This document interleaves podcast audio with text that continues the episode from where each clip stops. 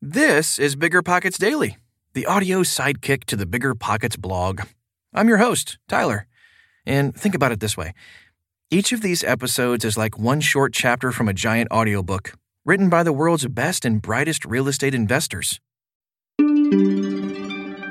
How to choose the right commercial broker.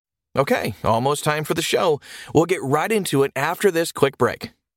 This show is sponsored by Airbnb. Did you know that a long time ago, before I ever started my real estate business, I turned one of my first primary residences into an Airbnb? And that's the extra income that I needed from Airbnb that gave me the confidence to go out and work for myself and eventually quit my nine to five job. And now I have dozens of Airbnbs all over the country. I've even partnered up with the old David Greene on a recent property in Scottsdale to take our portfolio to the next level. And of course, we host it on Airbnb. But you don't need to be a full time real estate investor to start on Airbnb. As a matter of fact, I was self managing 10 properties while working my nine to five job, so I know anybody can do it. Think about it this way you're looking for extra income and going on a vacation. Wouldn't it be great to rent out your space and let your property pay for itself while you're gone? I did this one time. I pitched my wife and my roommate, because we were house hacking, on the idea of renting out our home, and it paid for all of our expenses on a trip to Mexico City. So go and give it a try. It might just change your life, just like it did mine. And I really do mean that. Your home might be worth more than you think. Find out how much at airbnb.com/slash host.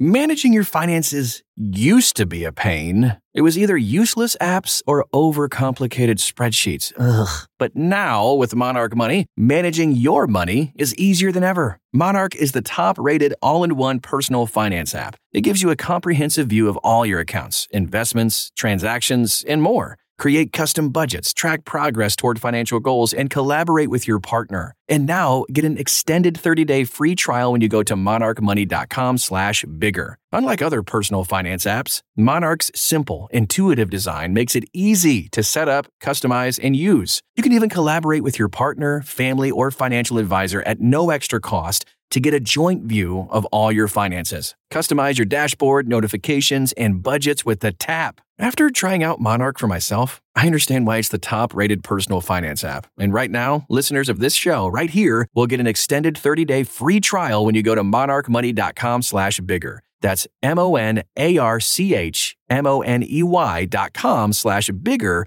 for your extended 30 day free trial.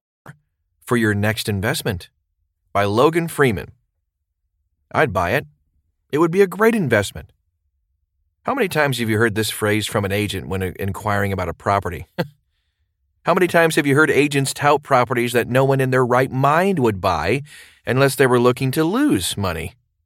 Like parents who think their kids are the smartest, it seems to be the default response from agents and brokers that the properties they represent are always the best investments you can make.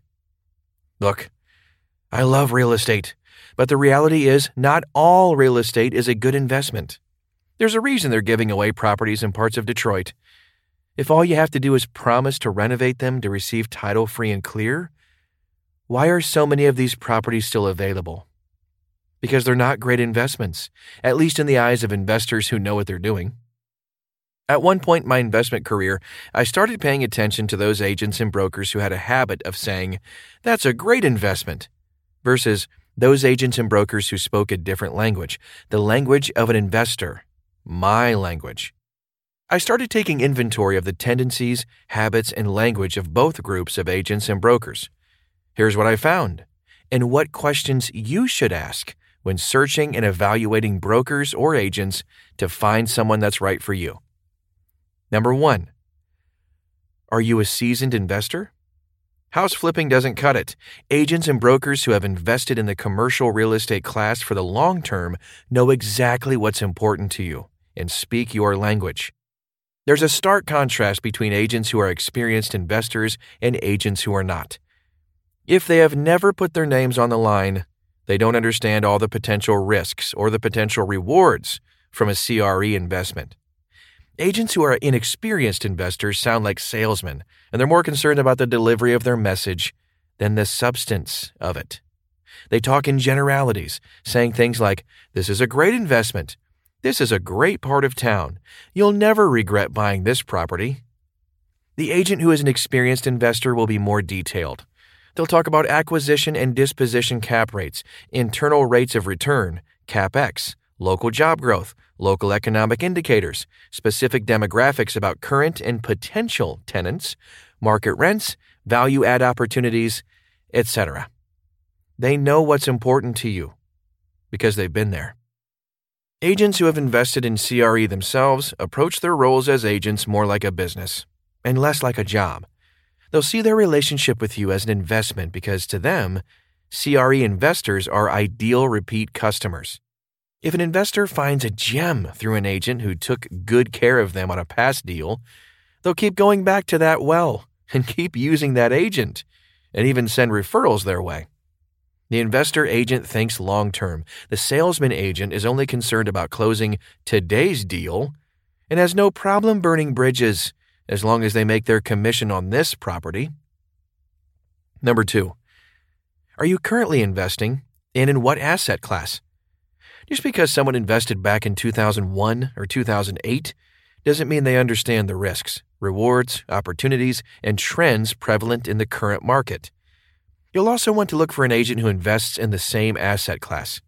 The knowledge and skills required for and obtained from investing in industrial properties don't necessarily translate to investments in multifamily. The tenant profiles, economics, marketing, and financials are very different between the two classes. That's why it's important to work with an agent who has experience in your target asset class. Number three, how well do you know the area?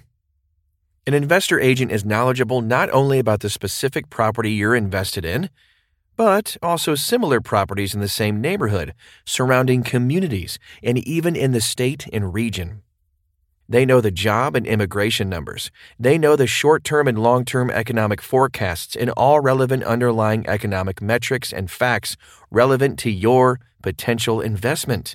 And they know how to communicate all this relevant data to you so you can make an informed decision. It's the same information they would rely on if they were investing for their own benefit. Number four, how large is your network? An investor agent will have valuable contacts that could potentially save you significant time and money. An agent that can recommend reputable contractors, property managers, accountants, lawyers, marketing experts, and cost segregation firms can be an invaluable resource. You may be hesitant to work with an agent who may also be your competition, but the truth is, they can be the best resource to work with in terms of avoiding bad deals, finding great opportunities, and reducing time and expenses. They can't buy every deal that comes across their desk, so it's possible to maintain a symbiotic professional relationship without getting in each other's way. In my personal experience, I often find myself passing along great deals to my clients if the timing isn't right for me.